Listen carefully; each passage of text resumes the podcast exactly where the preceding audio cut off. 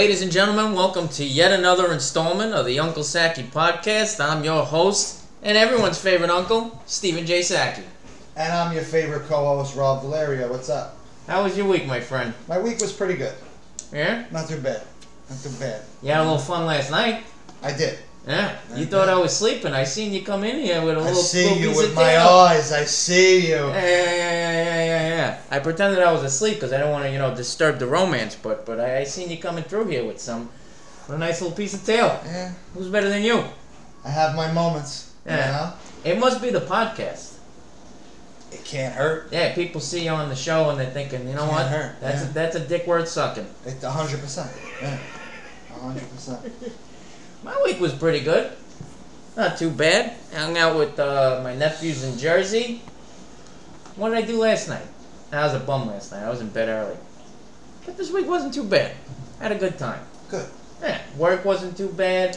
Usually I'm stressed out. I'm all fucked up over there, but Yeah, I had the same thing this week. well, it was work. like yeah, well, it was just like it wasn't a bad. It was like a normal work week. It was just sort of like, all right, work is work, and no stress. yeah, I wasn't like hating it, you know. I think it's the weather. As the weather gets better, it becomes more bearable. Because when it's miserable out, you just you just sulk in it, and then just like the the minorest inconvenience is just like, fuck my life. The weather makes a big difference. It does. It makes everything a little bit more bearable. It's incredible what a difference it makes. So what do we got in the news today? In the news. All right. Joe Biden, in an attempt to quell citizens' anxiety about the gas crisis, struggled to make his point in a coherent manner. I feel like this is just par for the course. Oh yeah, you Right. got a you got a little clip for us, don't you? I do. Ah, I do. pull that up. Now, here's what drives the driver uh, in the states that are affected. Here's what you could do, the drivers. Don't panic, number one. Responsible leadership, ladies and gentlemen. Responsible leadership. You know, there's probably a lot of dead guys that mailed in their votes that are looking down from heaven thinking, we did a good job. No more mean tweets. Clearly a coherent man who could put a sentence together. We're doing great, America. We're doing great. It's so wild because you know me, like I, all, all my political, societal information. I don't watch the fucking news. I don't need to get more depressed. All my information I get from the group chat, basically, or from social media. Hmm. But just as like an impartial observer that doesn't lean either way politically necessarily, it's just like so crazy that as soon as this fucking guy is in office, gas is skyrocketing. There's unrest in the Middle East again, even though it's technically Israel and Palestine is not the Middle East. No, but it's that the Middle being East. said, I don't think it's the Middle East. It is. Is it the Middle East? Yes. What am I thinking of? That's not Egypt. Yeah. Egypt is not considered the Middle East. Well, it, it's very. it's clo- connected. It's the closest part of Africa to the Middle East. So E- Egypt is a connected guy. Yeah. They are connected, but Egypt is not considered the Middle East. All right, yeah, so it's the Middle East. I'm an idiot. Um, but yeah, I mean, like, Jesus Christ, like everything. But I mean, like we were joking about this with the school shootings and the mass shootings. That like it feels like things are starting to go back to normal. But I don't know, man. Like there was that great meme that uh, that Joe posted where it was like. Uh, it was like a picture of the gas prices and what they are with Biden, and it was like, are you missing the mean tweets now? yeah. You know what I mean? Yeah. Like, did wouldn't you rather have a president that wasn't presidential and was basically just a fucking classless jerk off, but was making the lives of Americans better? But then, I mean, I guess there's people that would say he wasn't making their lives better. I don't fucking know. Nice guys don't get the job done. No. Sooner or later, if there's more and more of this bullshit from this guy, people are gonna start to realize, eh, mean tweets are looking kind of nice right about now. He's a fucking nincompoop. Let's let's fucking say it. You know what I mean? He's fucking retarded. He's senile. Listen, That's what I don't get. I it's think- the it's the senility that that drives me nuts. Like, like okay, you you're a Democrat, okay, you're a liberal, okay. Uh, you think that Trump was kind of a disgrace to the office because of his whole persona and character and personality and the way he carried himself. I'll agree with that. The man was not presidential. The man did not carry himself in the way that an American president But that's what was should. so refreshing. But that's what was refreshing about it. I enjoyed it because I was sick of the completely, blatantly full of shit, you know, low key, scummy politicians that could speak well and carry themselves well, but on the low, they were doing just as dirty shit as Trump may have been doing. I don't really know. You know, speaking of uh, old and uh, you know losing your marbles a little bit, I take care of my grandmother, and I was taking care of her yesterday. And even though uh, you know, man, she's ninety one, but she still hits you with these like pearls of wisdom. You know, I get vicious migraines, right? I do. Every So- Monday? Tuesday. Monday. Well, I had one yesterday, and uh, I'm talking to my grandmother about it. And I'm like, hey, I got a migraine. Uh, and for some reason, I just mentioned, I'm like, you know, I really got to see a doctor about this because I get them way too often. I mean, I can't just keep popping Excedrin like Tic Tacs. And people always say to me, oh, you got to drink more water. Eh, I, you know me. I always have a case of water. I drink enough water. Right. And I say this to my grandmother, and she's just like, that's just something people say to just get rid of you. Little pearls of wisdom from my sweet old grandma. Solid. Yeah, yeah. Solid. What else we got? But you wouldn't necessarily want grandma to be the president of the United States. no, not at Yeah. all. Not at all. But uh, I All think due she respect. All could. due respect. Uh, absolutely. What else you got? The Israeli military baits Hamas terrorists into believing Israel, excuse me, Israeli soldiers would initiate a ground attack in Gaza, drawing the terrorists away from civilians and into underground tunnels before unleashing a massive air campaign on them. This is brilliant because what they did was they, they basically did the annexation of Puerto Rico. And what I like is because I always hate hearing about this. We haven't heard about this in a, in a, in a while, but they're back at it. I always Back hated, at it I always hated with this because hands. they're just killing each other in the name of God, which always frustrates me. But you know, they separated like the fighters from the civilians, which I think is as noble as it could get in war. You know what I mean? yeah, Yeah. I agree. It's a good thing. I agree. Because when, when you see these videos of these women and children getting bombed over whose god's got the bigger dick, I mean, it's just frustrating to see. And then you gotta you gotta ask yourself, uh, am I losing my humanity in the name of God when I kill these women and children? But they said if we're gonna kill some people, let's trick them. Let's make them think that this guy's got the ball when really the ball's over here. Touchdown. Annexation of Puerto Rico. Yeah. They I took like they, they took a playbook from fucking the Little Giants. Yeah, I like it. Speaking of little giants, you remember when fucking Rick Moranis got beat up? That was so crazy. Who beats up Mick Moranis? That He's like the most wholesome guy. I love that man. Yeah, so he like literally retired from Hollywood Because his wife because had his cancer, wife had cancer. so he and wanted to take care of his children. And children. he took care of his kids, but I think he's making a comeback. I heard Disney Plus is going to do a Honey I Shrunk the Kids show. No. Yeah, Oh, Yeah. that's awesome. fucking love Rick Moranis. He did a Speaking of commercial Rick with- Moranis, you know what? I can't believe that we gotta watch it, bro. You never saw My Blue Heaven, have No. you? That's with him and Steve Martin. Yes. I tried to watch it. I couldn't it's get into literally kind of sort of based on Henry Hill. Like his time in witness protection. Yes. But Steve Martin like doesn't do it right. He just like Oh no, he does.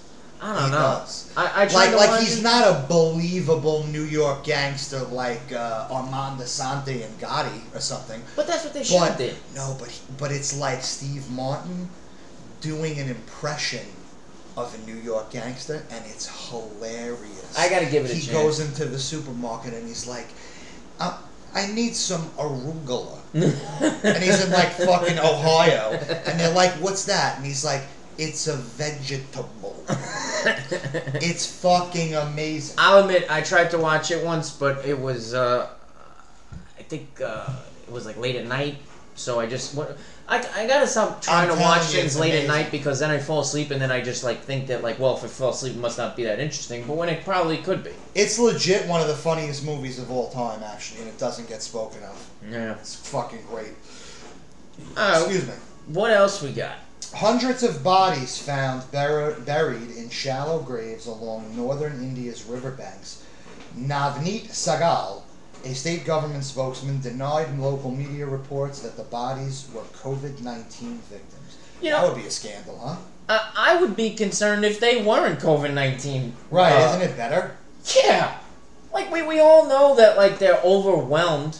Like uh, lately they they've been overwhelmed. They they uh, a lot of people dying. They were like burning bodies uh, next to the hospital. Like it's already known worldwide that they're just overwhelmed with COVID nineteen. So if those bodies are from something else, that's worse. It's significantly more disturbing. It's like some fucking World War II, like Stalin shit. You know what I mean? I love, I love it. I love the Carlin bit in Life Is Worth Losing, where he's talking about how, like, when people oh, find Oh, mass mass graves, man, graves, mass mass graves. Well, what's a dictator gonna do with a bunch of people he just killed? Bury them one at a time? He's a busy guy. He's got things to do. Like, who gives a fuck where he puts them? If you just committed mass genocide on a bunch of people, like, are you really gonna expect Hitler or Stalin to bury them with dignity? Yeah. You know what I mean? Or give them all headstones? I mean, it's still terrible, but, like, you know. Yeah, I read that the the police are in the area trying to like do like uh, some kind of like last rites for the for these uh, bodies they found. But listen, if it ain't COVID nineteen, that's a bigger problem. That's all I'm saying. All right, this you know what we, we always do tragic, horrible stuff. This is a fun story we got coming up. It's wholesome for a change, yeah. Yeah. I like it. It fucking I like it. melted my heart to see this fucking cat. Basically, I'll read it while he pulls up the video. A cat survived a five story leap from a burning Chicago apartment building.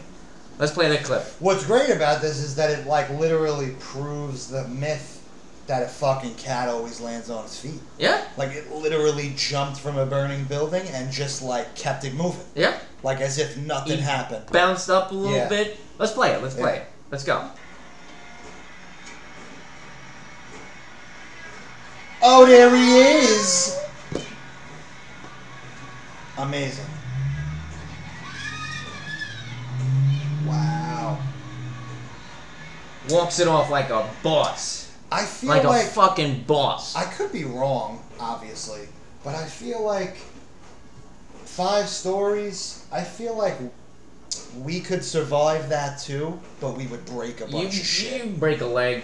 Yeah. Definitely, I can't That, that, afford that, that. that's pretty. Yeah, no, you can't. Definitely not. But um, just But I think we could survive it, depending on how we land. But we're definitely like compound fracture of the leg. Or listen. shit. We know that they could jump from high and just walk it off, but I mean that's like really like pushing the envelope a little bit.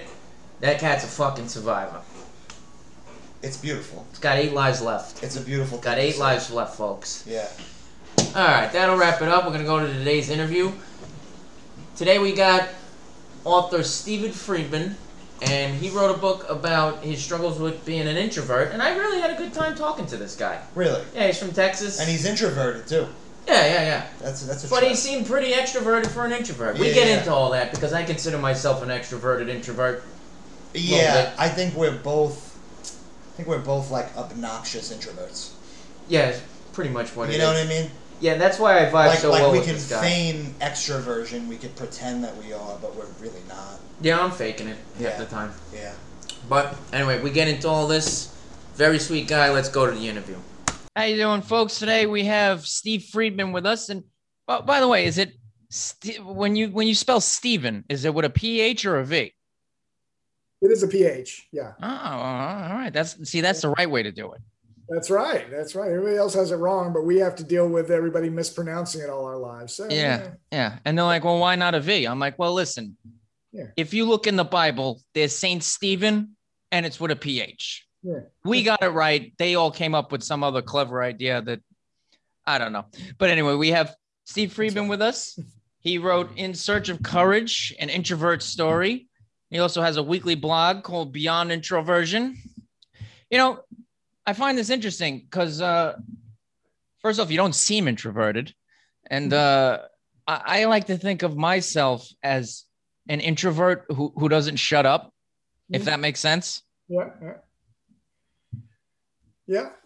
Well, you know, I get that a lot. Um, and uh, been on a number of podcasts, which is my way of trying to get out there and reach out to uh, to others.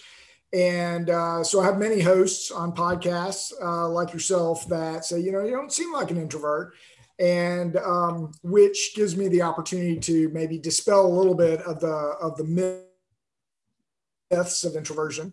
You know, um, I'll, I'll lead off with a story. So I, I retired after 30 years with uh, um, Shell Oil um, a few years ago, and had a big retirement party, and had a lot of people from all the different kind of jobs I'd had over the years, and and uh, so we had a good old time. And toward the end, I, I stood up and said my thanks, and I said, you know, I'm looking forward to the next chapter of my life. One of the things that I'm planning to do is uh, do some writing. So I said, you know, really they didn't, weren't aware of it, but I said, um, when I was a kid, I used to do a lot of writing and I was on the newspaper staff and I thought that might be where I went for my career, but ends up I went down the business route. And so I wanted to reconnect with that writing. And one of my first projects ended up being my memoir that you talked about, but I wanted to write about this common thread through my life about introversion. And as soon as I shared that with this group of, you know, dozens of people, everybody went quiet and kind of looked around. And then they started to ask, you know, I've worked with you for many years and I never thought you were an introvert, you know, and, and it was, uh, which highlighted a few things to me. Um, one, my first instinct was, ah, I've pulled it off, right? I've, I've worked here for three decades and nobody ever found out that I was an introvert. And so uh, good job on my part. And I think that really reflects the uh, common um, culture inside many uh, big companies and even small companies that tend to be very extroverted. You know, people are generally rewarded for being more outspoken, being more social. They make relationships very easily. And um, that's the culture. And so, really, I think for me to survive and, and do well in that culture, I felt like I needed to be that way. And so I was that way. But as soon as I got home, I was exhausted. I mean, it was all taken out of me, the whole, all the meetings and the socials and the lunches. And not that I didn't enjoy them, but it zapped my energy completely. Um, the, the other thing I felt after that retirement party was um, a bit of disappointment, actually, because I missed out on this opportunity when I was working with a lot of different people many of them became my you know work friends, if you will. Um, that I missed the opportunity to kind of share more, be more vulnerable, and, sh- and share who I really was. And you know, statistics basically say about roughly half of the people in society, and probably in most work environments, are introverted. And so, you know, I missed out on connecting with a lot of other people, including other introverts that were maybe struggling to um, to feel comfortable enough to share their introversion. Um, so it was a, a, bit of a mixed um, feeling that evening. But what I've really done in the last few years is try and delve more into that by um, initially learning a lot more about when I was a kid and when I was growing up and when I started work and putting pieces together and finding there's really a common thread. And I didn't know it at the time. You know, it's hard when we're all, you know, we're all dealing with day to day stuff. We don't really think about um, any kind of pattern. But when I step back, I realized, you know, introversion was a big part of my life, struggling with it, trying to cope with it, dealing with it in very unhealthy ways, and then ultimately figuring it out for the most part, you know. And um, can I so stop you for a second? What what what are the unhealthy ways? Uh, so um, so some of the unhealthy ways, uh, I, I, took my first drink that I can recall at 11. Um, I proceeded to get drunk that night, got drunk many times as an adolescent. Um, and, and for me, it was, I was, I was always a happy drunk. and because it really was my escape, I didn't have to feel the tension of trying to chit chat with other people that for me is usually a, um, can be somewhat stressful depending on the situation. Um, but when I was drinking, I didn't worry about that. I was relaxed. I had fun. Other people seemed to have fun. So I drank a lot. I, I also ate a lot um, during my adolescence and my work time, stressed out about meetings and presentations would lead me to eat a lot beforehand and then celebrate afterwards with either food or drink. Um, I gambled when I was in college a bit. Um, I was a workaholic because I felt like I had to kind of overcompensate for what perhaps only I knew were some social uh, anxieties. And um, so all those things led to a pretty unhealthy adulthood for most of my life. Yeah, I kind of got a similar story. I mean, people when, when I say to people that like uh, growing up I was kind of shy, they're like, "You shy? You talk to everybody." But really, uh, the way that I dealt with it is because I, I wrote an addiction memoir because I'm a recovering addict. So drinking, drugs, and my sense of humor. Like I could talk to anybody if I tap into this sort of uh, energy of just like being funny, but it's not being genuine. Like I'm putting on a show. If I'm just being right. uh, normal, uh, I, I usually have a bit of a, a wall up. You know, I, have um, I can definitely relate, um, and I've I've learned that not all shy people are introverts, and not all introverts are shy people, but many introverts, surprising to I think a lot of people, are are oftentimes performers. They like to get on stage and perform, act, sing, uh, do comedy, those sort of things, because I think that it's um, a way to kind of put on a, a, different aura and you're not in the more stressful situations of trying to just have common chit chat. And um, but a lot of a lot of people in Hollywood and elsewhere are um, are introverts that and that's their way they enjoy it. Uh, they might be just as exhausted when they finish as I was when I got home from work. But I think it's interesting how how introverts find different ways to uh, express themselves. Yeah, it's definitely interesting. And I definitely don't think it's always a bad thing because, like, when I was like in and out of treatment centers and they explained this this stuff to me, yeah. like the psychologists and whatnot, I'm like, well, I mean, is it really that bad? I mean, I make I make a lot of people laugh with it. it's not completely horrible, you know. Right. like I, I notice when I'm in like a, a stressful social um, situation, if like I'm around people that aren't really my tribe and I just don't know how to navigate it, I'll emulate someone else. I will emulate uh, a comedian. I'll emulate some of my friends who seem a little bit more socially savvy than me. Like I'll find myself taking on like a different entity almost. Yeah, I, I mean, I can certainly relate because I spent decades trying to put off this aura of being an extrovert who could socialize. Um, and I think that there's, you know, the doctors might share with you or or I that that there's this there, there's some kind of um, happy medium there. And I felt personally afterwards that I look back and I found that what I was having to do, the mask I was having to wear, was not working for me. Um, you know, I was becoming very unhealthy. I had um, sciatica, shingles, rosacea, all sorts of stuff. And I went to the doctor and I said, you know, why am I having all these things? And he said, it's quite simple. It's stress. It's the stress that you're under at work. And I can give you stuff to try and help it cover it up. But the only way you can really fix it is inside your head. And uh, for me, it was kind of changing a little bit of my environment and working in a more um, comfortable environment. But more importantly than that, for me, it was realizing that um, I needed to find a way to be comfortable with who I who I truly am, right? And to so I went down a path for quite a while, still going down the path of understanding what is introversion. It's not the stigma that has been held for so many years. You know, it's not loners and hermits and antisocial people that can't put two words together, and that there's actually a lot of strength and, and commonality amongst introverts. And, and whether it's a boardroom or a social room, places and people need introverts.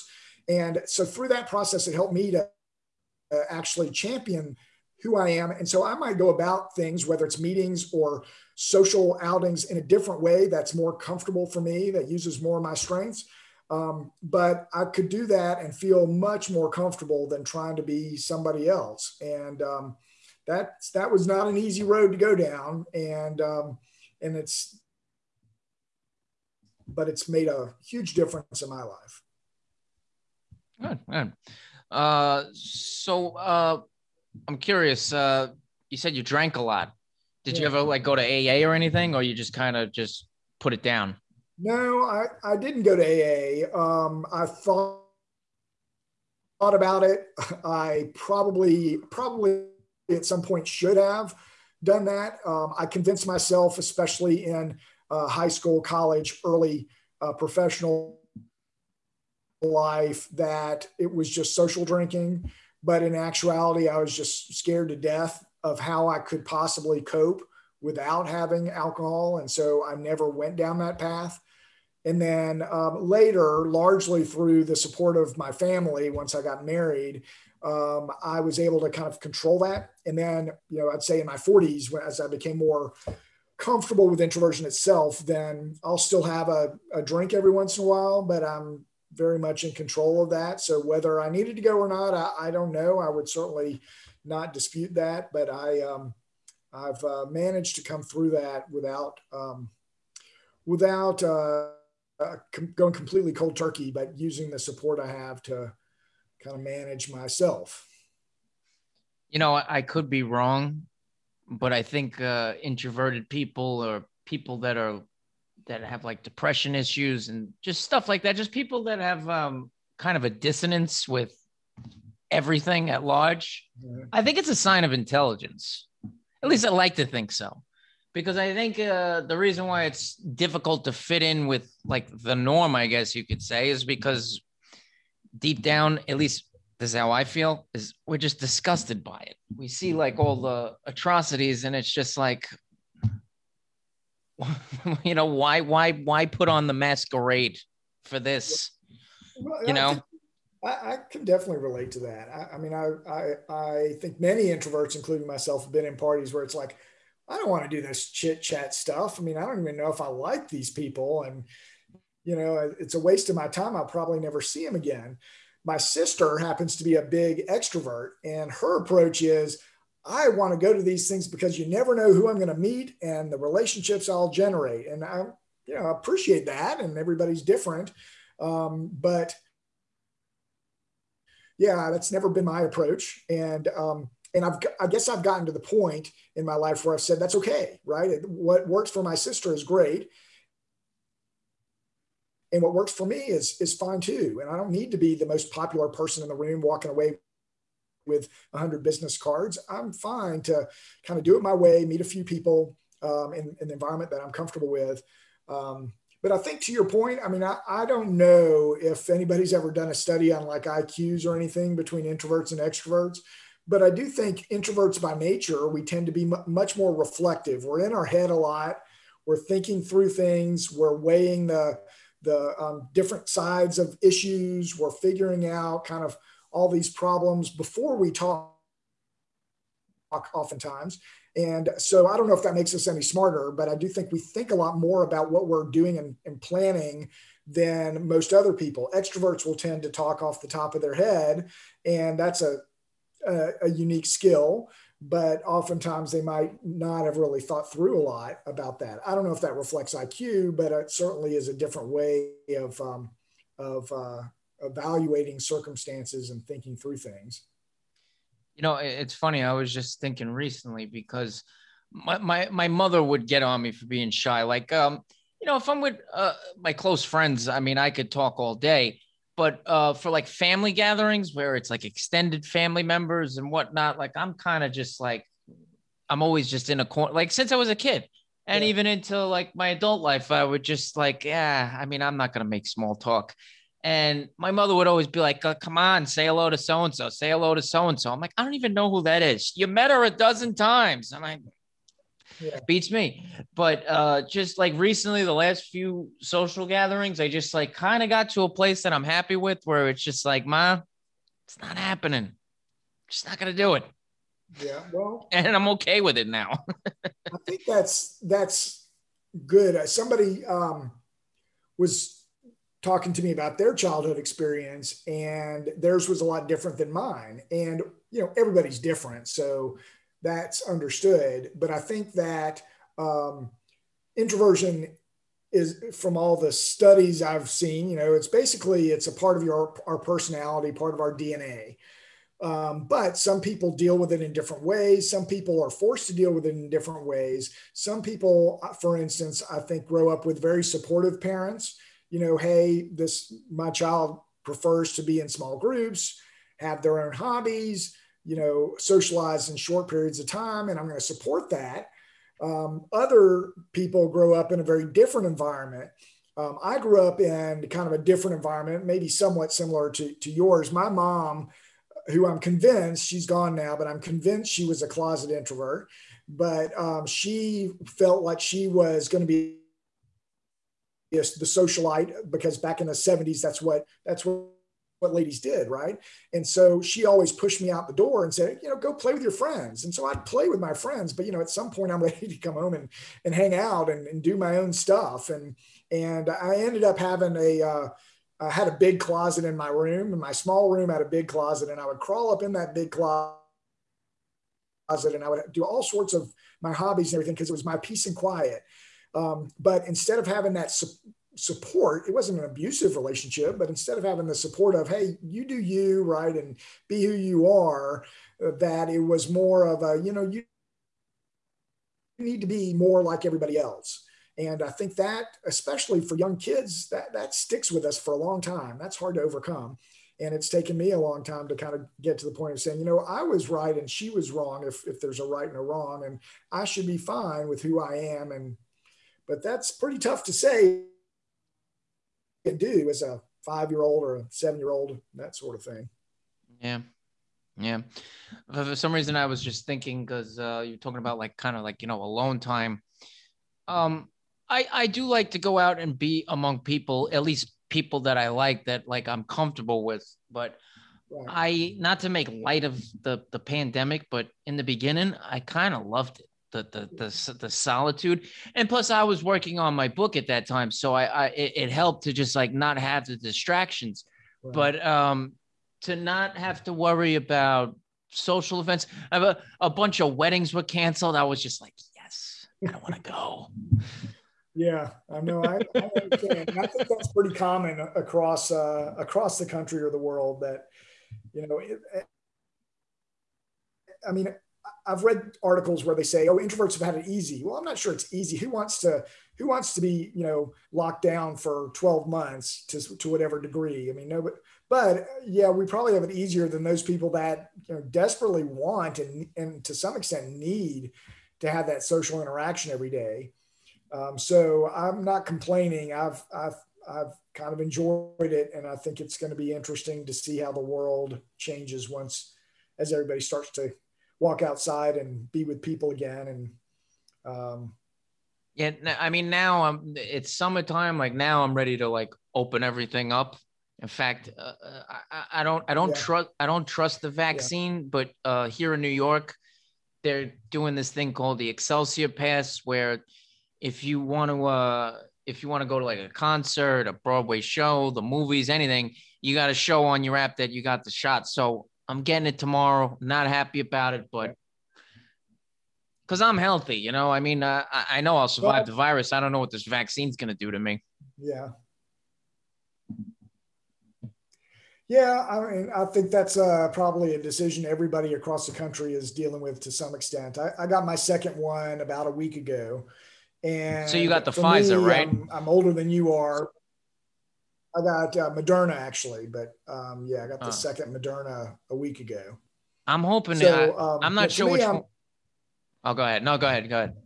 Uh, well, I, so you know, I'm a bit older than you are, but I'm not really concerned about the issues of it. But for me, I just found as soon as I started to get the first and then the second one, that I just this feeling of not having to worry about it. Not that I'm pining over it every day and worrying about whether I'm going to get sick, but in the back of my mind, you know, there are people my age. I people I know that get sick. Some people that get very sick, and so it's just one of those things that I just feel much more comfortable. I'm sure there are other people that have never really worried about it or don't or are suspicious. And I can appreciate that everybody comes from a different perspective. And I think it's going to be interesting to see because, like in in uh, probably about the same time that New York came out with this uh, vaccine passport sort of thing, uh, Texas came out and said there will be no passports, you know, um, for uh, public um, uh, events in Texas. Uh, so quite the opposite, but you know that's the world we live in these days. So yeah, you you, you guys got the right idea. Hey, uh, did, did you get affected by that snowstorm?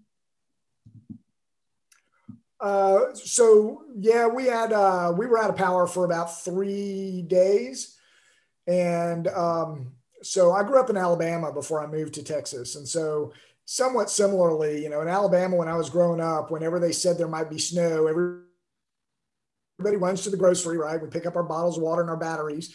And we came home and it might snow like a quarter to a half an inch or something like that. We'd all run out and and go down the nearest uh, hill on our, our cookie sheets. And then by noon it was melted. And and Texas is even warm, especially Houston. He, here in Houston is even warmer than that. So it rarely, it might snow here every five years and it's usually gone before it even starts. Um, but this time it stayed for three days. I think that's the longest, certainly that I can recall that it's been cold and it even went below 20, which is for, for us is extremely rare. And so, um, 20 or below 20 without um, without air, uh, heat was a unique experience for uh, for us. But we made it through all right, and you know, everything popped back to normal pretty quickly. Did uh, I know you you have children, right? You have children, right? Uh, yeah, yeah. I've got uh, well, I've got three kids. How old are they? Uh, 26, 25, and 18. Oh, all right. No, I I thought maybe so, they were younger, you know, and I was going to say, did they have fun playing in the snow? Well, my 18 year old was out the first morning doing snow angels because, again, doesn't happen very often here. Um, but as much as he enjoyed that, you know, a night or two without any heat, and he was done with it for sure. Um, and the older ones um, really could care less. But my old, my uh, middle daughter, is 25, ha- went to school in Boston and and was working in New York before um, before the pandemic. So she's had her share of snow in the last five years or so. So it's not too too special for her. I, I, I hate the snow. If if if New York had your weather, this would be the greatest place on the planet. Unfortunately, we have to deal with frigid winters. yeah. yeah. That's why everybody moves to California, I guess, is for the weather. But you know, I'll um, I, I people told me for years that that I would get used to the Houston heat. But I tell you, I'm, I'm not saying I would want your weather because snow, we lived in Detroit for a few years and, you know, snow six months out of the year was not anything I was enjoying at all. But, um, but the heat when it's 95 to 105 down here for a few months is pretty miserable as well. What made you move to Detroit? But I'd probably rather. Hmm? What made you What's move that? to Detroit? What made you What made you uh, move to Detroit? I'm guessing work. Oh, Detroit. Yeah, so I worked with uh, Shell and they had a distribution terminal. So pretty early in my career, we we spent a few years up there working at a distribution plant and and uh, having our having two of our kids up there and seeing life away from the big corporate head office. So good experience. I was uh, a good experience. I was going to say, was it horrible? so so it was it was kind of a two different worlds because uh, we lived out in the suburbs so the suburbs are really nice. Um, nice people beautiful landscape. You know we were used to living in houston which is flat and concrete and so the suburbs of detroit are quite nice. But not surprisingly the terminal that i worked at was in uh, near downtown. It was a horrible part of town. Um, i'm not sure detroit's been a safe city in a a long time, but certainly back in the early 90s, it was really not safe. And so I would drive on my way to the terminal, and there would be chalk outlines of bodies from the night before and cars that were still smoldering from being set on fire the night before. And this was like a, a block away from a gasoline terminal. so, um, that I could have done without, but they never put terminals like that in a nice part of town. And uh, I learned a lot, right, from uh, from that kind of experience at work. But after um, a few years, we were definitely ready to come back to warmer weather, and um, and uh, so so we did, and we were back here for uh, quite a long time, and then we did a few years stint over in London. So um, I, really? I often which was another great experience. But I often say that Detroit was probably more of an expat uh, uh, job than London was because um, just working out in the field is a different experience than working in a head office, even if it's in London where you've got a lot of other uh, people that have you know somewhat similar backgrounds. How's the food there? I heard the food in England is awful. You know, I would have to probably agree with that. I mean, I, you know, since we've been back and we've been back for like 13 years. So since we've been back, it's I, don't think I've ever had a craving for anything that we had in, in London. So yeah, it's nothing to write home about. Um, yeah, I'm a I'm a picky eater. I remember when I was a kid, I saw some movie that took place in England, and I said to my mom, "I want to go to England." She's like, "No, you don't. You can't even eat the food here. You ain't gonna eat it there." Yeah, yeah, my son is a picky eater, and luckily he he was able to get like chicken nuggets and fish and chips, and that was about as that was his routine staple. But can you um, go to like the grocery store and like cook like you know normal stuff, or is it all? Yeah, no, I mean you can go to the grocery store and you can get you know meat and chicken, and you you can cook most anything that you want. Um, if you go out to eat at restaurants, I mean they they have there's a uh, diverse culture there, so you can get you know Chinese or Italian or Indian food or any of those sort of things, and that those are quite good. But if you're going for authentic British food, I'm not sure why you would do that. and, um, I'm not sure the British know why they do that either, um, but uh, it's available. Ah, nice, nice. Yeah. So, how long's your book been out? Uh, the book came out a year ago, right when the pandemic hit. The book uh, hit the market, and um, so uh, you know, I think uh, I'm not sure what your experience has been, but during the pandemic, marketing a book is a little bit of a different experience. Probably, frankly, uh, maybe a bit more comfortable for us introverts. That, um, uh, but have to be creative, right? So, I wasn't really planning to march out and go to the local bookstore and um, do a bunch of uh, um, uh, discussions at bookstores. I'm not really sure that works anyway, but I've done a lot of podcasts. I blog every week. I've been guest blogging at other places and just trying to get my uh, my stuff out there. And so it's been. Let, it's been let me ask you something about the podcast. Yeah. This was my experience. This is why I started my own, is because you know, I didn't really know anything about how to market a book. I thought you just wrote it and they sold it for you. Right. Yeah. so, but uh, at first I came on a couple of podcasts and some people were just, you know, genuinely nice and just like looking for guests to have on their show. But then some people would turn around and be like, oh, uh, if you pay me $25, I'll advertise you on my thing. You pay me $50. And I'm doing the math in my head. It's like, uh you, you don't got any friends or followers i mean what what, what am i going to get one or two sales that doesn't that doesn't add up you know so i yeah. was just like you know what i'll just start my own and i'll promote people out of the goodness of my heart and well, yeah I, yeah i appreciate what you're doing and i think it's uh um I've never I've never had my own podcast, but I think it's yeoman's work. It's uh, probably a lot of details behind the scenes to make it all happen. Um, but I, I, um, for me, as an introverted and somewhat shy guy, I wanted to push my own, own envelope, push myself out of the comfort zone, and do more podcasts. And so um, I've had some of the ones like you've described where they wanted me to pay for it, even up to like one of them wanted me to pay 250 bucks. Um, and so I um, have not paid anything for podcasts. I think that's horrible generally people that are have their own podcasts are looking for looking for interesting uh, topics and speakers. And um, and so you know if they want to hear from me and talk about some of the topics i'm interested in then i'm happy to do that. Um, and you know some are perhaps more booked up than others. Um, i've i've really kind of worked a lot of different angles and parts of my network to find podcasts, and so things are picking up more now than than they were a year ago when I was um, kind of struggling to find podcasts that wanted a new author to come and talk. Um, but uh, so you have to, I, I, think, be diligent about it. But I, I, would never pay for a podcast for appearing on a podcast. yeah, I mean, I could see if they had like uh, some of them had already had like uh, you know proof that they have thousands of listeners, but most of the ones I was going on, they don't they don't have that.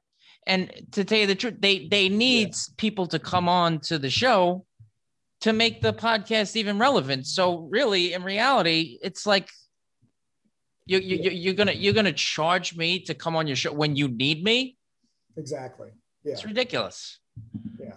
Because if, if you don't if I don't interview you today, I'm gonna do everything I can to help you out and you know help you get the word out about your book. But without you, I don't have a show today. I just have me and my roommate doing the beginning part of the show, and then it's like, oh, we don't have an interview this week. Okay. you know what I mean? I like to think that we're interesting enough to carry the show, but we're not. well, that, I think that would be really hard to do every day or every week to do your own show without having having a bit of a mix up of different topics and people. Yeah, it's a lot of improv. We, what, what we do is we do five uh, news stories for the week. Okay. We do a, a movie review, hmm. and then we do the interview. Okay. So far, that's the the format. It may change, but for right now, it, it seems good enough. No, that's good. I think that's really good, and I, I think it's uh, needed to have that sort of just uh, variety and and you know there are a lot of authors out there that or artists or other people that are are looking for a place to just share their message. Oh yeah, I'm definitely gonna have uh uh I mean I I I, I want to have uh authors for the most part, but since I'm in recovery, I'll probably have you know people in recovery uh talk about that and uh, other people. I have a friend of mine who's a musician who does the uh, the the intro music. I took uh, a little clip from his song. I got his permission, so I said, "Listen, we'll get you on the show." He's got some new band, cool. so uh, we'll get him on there. And yeah, we'll take it as it comes. But mo- mostly for the most part, I'm going to be interviewing other authors yeah. because I see what a pain in the ass it is to get the word out. Uh, I never had, I never really used social media before publishing the book. Hmm. I'm starting to get like savvy with it. I'm, I'm, I, I think I'm a fast learner, but I really would like the world to open up because my target audience is people uh, in recovery. Uh, mm. If if the world was normal, I could go to you know AA meetings, NA meetings. I could go to. They always have like these big. Every year they have like a, a big convention. I, I, I got like like five thousand of these business cards from my book printed out. I just dump it all over the parking lot right, yeah. right at one of those conventions. But now I got to think outside the box. Yeah. Have you done much on uh, like in Facebook groups? Yeah, yeah. The, uh, at first, uh, I, I plastered Facebook. Every Facebook group I could I could hit, I would join the group. It says uh, no promotions or spam. Yeah, sure. I would just boom put it in. Most people were actually nice. They would they would just let it rock, especially in uh, recovery groups because yeah. you know, it's a, it's a book about my addiction and my recovery. So it, most recovery groups like celebrate that sort of thing. So it's like, all right, no promotions, but we'll let that slide. Mm-hmm. But once I pretty much depleted Facebook, I started figuring out Instagram, and now I'm starting to build a bit of a following on there. I, I just figured out TikTok yesterday. Yeah. I, I people like, oh, you got to get on TikTok. I'm like, I don't know how to operate this thing. Yeah, well, then you're you're still far ahead of me. I haven't figured that out. My kids have figured it out, but um, I haven't. Uh, I, I've figured it out enough to know that I need to be picky on what I do because otherwise I'll end up with like ten different things on social media and I'll know none of them very well. Um, mm. So I've I've been a bit selective, but yeah, I think that you know it depends on the audience that you're looking for, and maybe most of that audience are, are in places like TikTok or as opposed to Facebook seems to be getting older and one thing and, that's uh, good is is more forbidden is the hashtags because because there's like a bunch of hashtags that my target audience will use so i'll just search them and then i'll just i'll follow everybody not everybody follows you back but like about for every 10 people i follow two follow me back so i just follow people as often as i as i can and yeah keep building it up as best I can. What else can you do? You yeah, know, I know with my, that's right. It, it's a, it, it is a long-term game, I think, um, because, you know, you don't become uh, a big bookseller or you don't become a big podcaster overnight, but you start and you have good quality information and you just pick up followers. I mean, I've tried to do the same on my website. I started with basically my family and, you know, pick up subscribers and followers here and there. And, and it grows and and uh, you know and it, it's hopefully people that are seemingly interested in the topics and and uh, an opportunity to engage with some people. And so but but you have to be determined because i think you know nowadays a lot of people are just very short sighted right? I want i want the payoff now. And these are not things that are going to pay off right, right away. There uh, takes a lot of hard work as you know. Yeah. one thing i would uh, I'll, I'll i would suggest you take a look at is um, so I'm a member of a, a, organization called the Nonfiction Authors Association. You can check it out on uh, uh, on the web or Facebook, uh, but Nonfiction Authors Association, and they have various different membership levels, but um, a lot of the information is free.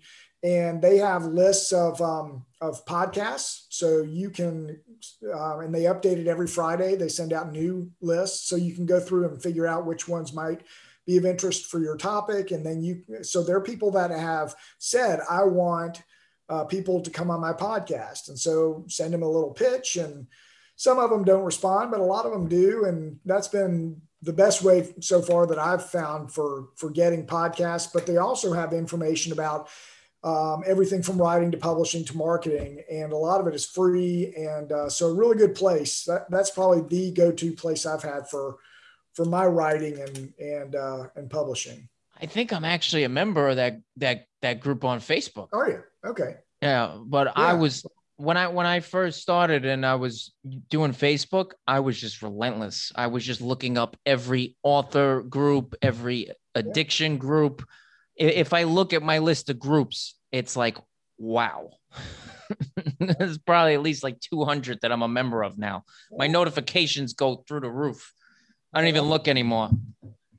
Well, that's excellent. I, I mean, I'm sure uh, if you're like me, you, you know, you think back to before you started, and you're you're probably doing a lot of stuff that you never thought you would do, and so you've you're you're making it. And you're you're working hard at it. Sounds like. Yeah, you know, I, I always thought I didn't have a mind for this sort of thing, and what what what it boiled down to was I don't want to sell somebody else's product, but something that I'm proud of, I'll sell it all day. Yeah, right. Who's your who's some of your favorite authors? Um, so I'm reading a lot um, about introversion from people like um, uh, Susan Cain, um, who kind of wrote the Bible on introversion about 10, 12 years ago that changed a lot of the market. Uh, Jennifer um, Kahnweiler has written a lot of really good books about introversion in the workplace. Um, but otherwise, I read primarily nonfiction. I like to read a variety of history um, and uh, and more self development books. Whether they're I read a book by uh, Jill Hasson on uh, mindfulness that was really interesting, and how to just kind of be in the moment and think through what you're trying to do. And so, um, does she suggest uh, meditation? She's not as much on meditation. I've read some books that are, um, and I, I've tried it a little bit, and I really haven't gotten into meditation. But but she's not as much on the meditation itself as just on on you know trying to get your mind in the here and now and how you do that and what you can do to focus and provide yourselves with goals. Um, another one that I've uh, just finished reading her book is uh, Maureen McCarthy and uh, she has a website called Create Write Now, and she talks a lot about journaling and how to kind of manage your thoughts. It's not really for just for introverts, but how to kind of deal with issues that you're trying to that are fumbling around in your head and putting them on paper. She has an amazing story because she has she got MS as an adult and she's really utilized journaling as a way to kind of sort that out in her mind. And she's off of all her meds and um, she just kind of believes in trying to be you know find this serene place that she can deal with her issues. And so she shares that methodology with others in her book. But yeah that's that's kind of what i've been reading about. When, when I was working, I never, I hardly ever read a book and uh, just didn't feel like I had the time, but I'm enjoying just learning a lot through different avenues these days.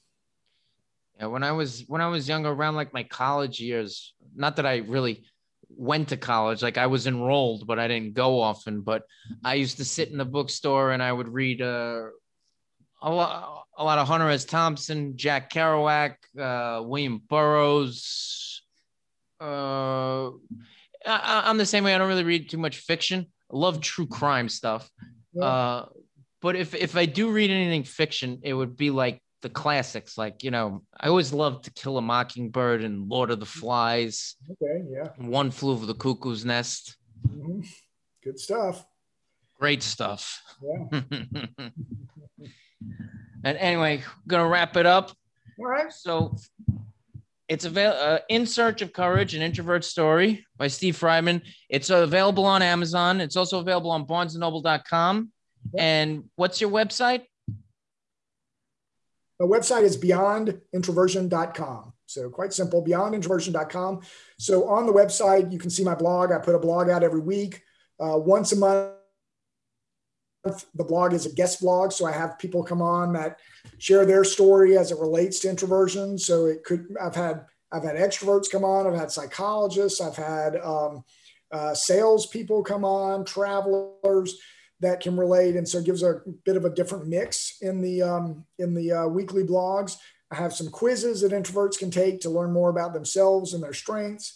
Um, I have resources. So a lot of the books that I mentioned earlier and other books I put on there. So uh, some of them, none are sponsors, but some of them have endorsed my book and others I just think are really good reads for people. And so you can find a lot of different um, books like that on my website. And um, I'm just trying to provide some resources for others that are interested in learning and growing, going uh, beyond introversion. Very nice. Very nice. I'm going to check it out. I'm going to take some of those quizzes, figure out some of my strengths. I'm still trying to find them. sure. You know, I, I, have a great time with the quizzes. It's really interesting. I've had over a thousand people take uh, uh, the quizzes because, um, you know, everybody wants to learn. But I think the key um, and what I'm most proud about around those is it's not just a quiz where you get a number, but um, there's a lot of information after the quiz on, okay, here's what, here's what the results say. So what does that mean? And how can I use and grow these strengths and what cautions should I have? And so there's a lot of, it's all free information behind that, that people can uh, take away as part of their own journey. So yeah, hop on there and check it out. I'll do that. Thank you so much for coming on. I hope you and your family stay safe in these troubling times. Right. You have a good one. You too. Take care. Take it easy.